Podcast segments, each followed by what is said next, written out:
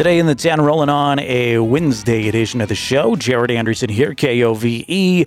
We welcome a very familiar voice to the radio today, and uh, he is the voice of 97.5 The Brand, local cowboy poet, which, by the way, I hope we get a poem on the air here in just a little bit. He's also the agricultural liaison to Central Wyoming College and the mastermind of the Fremont local market. Mr. Jack Schmidt is with us. Jack, how are you? Well, uh, I yeah, just just fine, thank you, Jerry. First of all, I can you say 97.5 The no, Brand? I Do you get that anywhere you go? Put the quarter in the slot. it takes a lot of training for these things, bet. young man. You know, it's been years and years and years of cigarettes and whiskey to get to sound like this, and you know, dedication, dedication. What is it? Yes, My favorite yes. one that Shireen had. She's I've never heard heard it air, but she had one that said said uh, uh, ninety seven five.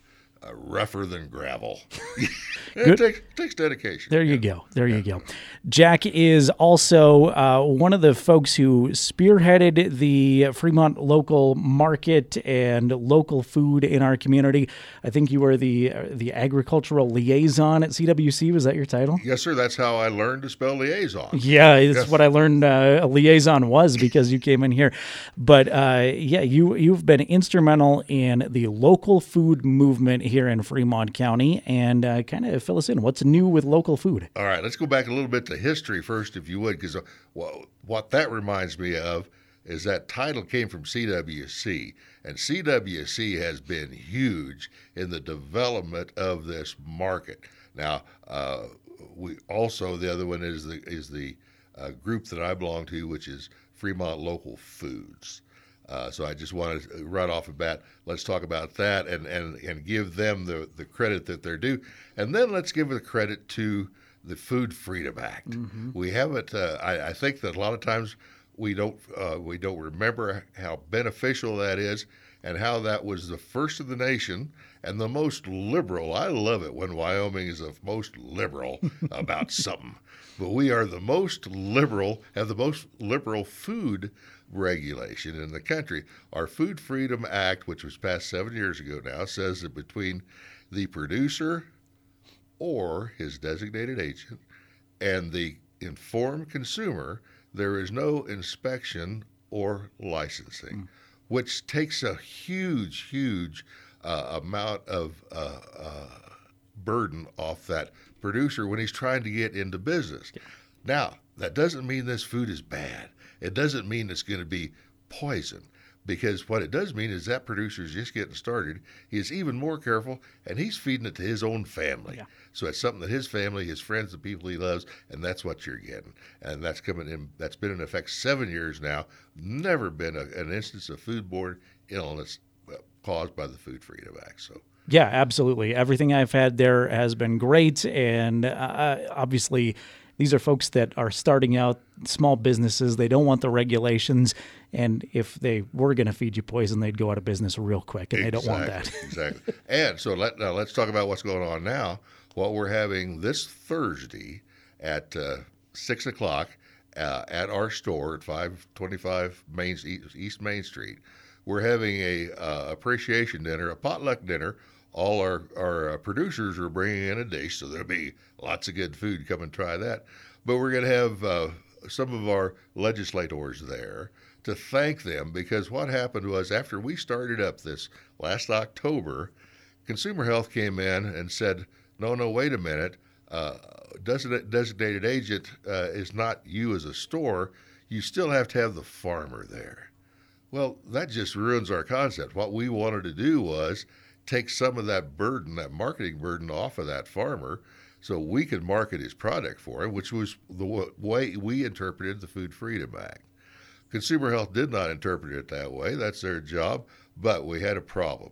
So uh, Tim Salazar uh, and the legislators there at uh, in the Wyoming legislature uh, got together, and with the help of our producers, they wrote an amendment to the Food Freedom Act that says that uh, we are the designated agent for these people and kept us in business. So we just want to say thank you. That's what's going to be going on Thursday night. So come on down, get some good food, and let's talk about the future. The local politicians uh, should be on your side. It's easy to be on your side, but I think uh, food helps your cause with everyone. So uh, everybody's o- open to come in and, and, check this out. You bet you don't don't feel like you have to bring, bring a dish. It's not that kind of a potluck. It just means that our producers are going to be bringing what they got. Uh, I think I'll make a Dutch oven cobbler. Oh man! Yeah, yeah, yeah bring that in. Oh man, that sounds amazing. Uh, obviously, there's a lot of great local producers in the market right now. What are some of your favorite items? Well, so it's, it's the thing about our market is uh, we've always got meat, milk, and eggs mm-hmm. there. You got you got the staples and bread. So you got the staples there every time. But then the seasonality of it, you know, uh, and we're coming on to spring, so all the, the, the spring flush in here in a few weeks will be coming in. We get uh, D- David, the mushroom guy, got going again. He's a wonderful story. He wrote, he uh, won a challenge to get started. Went down and started uh, setting it up in a building. The snow came, the roof roof came down. He got out of business, but he didn't quit. He went right back to his garage, started again. So he's got some of those locally made uh, grown mushrooms in awesome. the store. Yeah, uh, and then of course all the time people making the breads and the pastries, and that's I noticed. You know, you had a kind of a handful of of, of, of, of, sweets coming out of there the other day. You know, you know uh, my kids love it. They that's where we go for snacks. I go in there and try to get uh, milk and beef and uh, coffee. There's great coffee there, and my kids come out of there with a whole bunch of candy. But that's we're learning how to market. We're, yeah, uh, you know, yeah. you, you put those sweets right there by the cash register, and boy, does that cash register ring! that's a good thing for sure. Uh, it's it's always a great spot to stop, and I hope people make it part of their regular shopping habit too. I was talking with Amanda Goddard from here at County 10 who says, Yeah, I still go shop at the big stores and get my big order of stuff, but every week I go by the market and I get my greens, I get my milk, I get my uh, whatever I need as a weekly staple from the market. And I just think that's so cool that people are taking advantage of it. Exactly. And what that's doing, that's rebuilding an infrastructure that's sending a message to those producers plant more, grow more, because the market's there for it, and that's starting to happen. We're we're getting much more stuff all the time, and, and a and a bigger uh, uh, uh, amount and a, a, variety of things. Potatoes are a good one. I saw I saw a guy planting potatoes last Saturday. Oh yeah, you know uh, this used to be a huge potato country around here.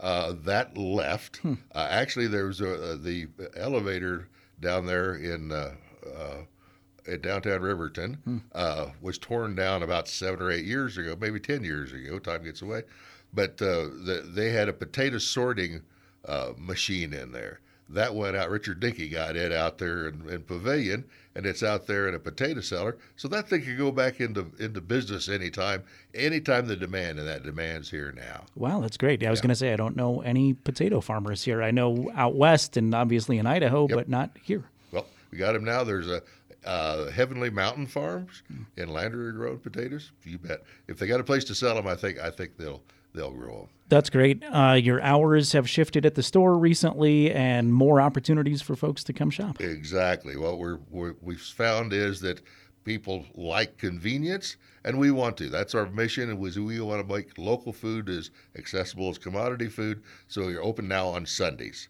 So we went to six days a week. We're closed, we're open Tuesdays through Sundays from 10 a.m. to 6 p.m. I love it. There's a lot of folks, myself included, that get out and about on Sundays and uh, like to go shopping. So good stuff there for sure. Hope you uh, can come support it. If you haven't been in yet, you owe it to yourself to at least come in and check out some of the items. And man, just uh, you, you, know, try try the beef compared to what you get at a, a, big store. Try the local eggs, and the taste is just that much different. Oh. Plus, you're supporting somebody local, somebody small. We had a producer do something cool because you know we have people come in with goose eggs. Mm-hmm. We have people come in with duck eggs. So we got a producer that made a little package uh, of uh, of got uh, two goose eggs, two uh, duck eggs, uh, two uh, chicken eggs, and two guinea eggs. An egg sampler? Exactly. That's great. Whitman the chick. Yeah, exactly. So you can come in, and, and we don't talk about this a lot, but if you're curious about about grass-fed beef, mm. well, we got grass-fed beef, we got grain-fed. Come in one week buy the grass-fed, next week buy the grain-fed. What you know, you could you could in the commodity stores, you only got one choice, Then that's no choice. In our store, you got lots of choices. I like that. Do a little uh, beef taste test there. That's what I've been doing with coffee and trying all the different local coffees and different blends. So good stuff there for sure. Extended hours. Stop by the local market on Riverton's Main Street and the big potluck on Thursday. That's you got right. a lot going on. Oh, there. Okay, we got time for one more little thing. Please. I'll just give a hint of what's going on in the future. Uh, it looks like from the what we're doing now, uh, we've had a tough, tough winter as far as weather goes and still the business has been much better than we could expect for what we've had. So down the road, we think this thing could get could fill that whole building. Mm. We're in basically 25% of it now, and we believe this this market could fill the whole building.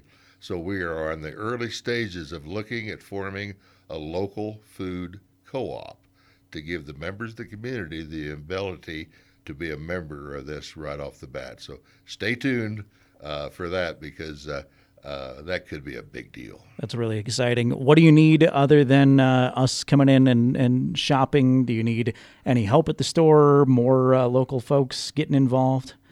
Just that word of mouth. Yeah, yeah. That that's the big thing. Talk about it, and talk about it to the producers. Tell our people because that's how they'll get to the producer. You tell the girls in there whether you like it or whether you, whether you don't. If you if there's something you didn't decide, oh, there's an off flavor there to you or whatever. Because it's amazing. Everybody's got different taste buds. And the good Lord made us all different. Thank God. Mm-hmm. You know. Uh, so, but let people know what your preference is. I like it. Yeah. Tell tell a friend maybe you're listening in Lander, make that part of your shopping habit and come on over to uh, Riverton, check out the Fremont local market. Jack, anything else we need to add I this morning? we've exhausted this, haven't we? Fair enough. You yeah, I just I just like talking to you. I'm always you want exhausted. a poem? I got I got I got a neat little poem. Heck yeah, I want you know, a poem. This I just I just got this the other day. It's about my buddy Vern. Vern went to check his heifers. he took along three bales of hay. Chore that usually took two hours spread out into several days. His wife got kind of worried. He'd never been gone this long. And after a week, she decided that, well, maybe something's wrong. So she called the local sheriff. Her voice was crisp and short. Said, I got a missing husband that I probably should report. He said, Well, ma'am, describe him, you know, height and weight and age. She said, Well, I weighed him lately. It's kind of hard to gauge. He's five foot two a standing, but he's taller laying down. His eyes are red and rummy, and what teeth he's got are brown from chewing that old tobacco, and it stains his lower lip. He can't hardly keep his breeches up, and his pants are always unzipped. He kind of got this. He ain't too good at bathing, so he's got this gamey scent. You won't need no dogs to track him. You could just smell the way he went. What about the hair? The sheriff said. Oh, heck, he's bald. She paused and said, You know, on second thought, just disregard this call.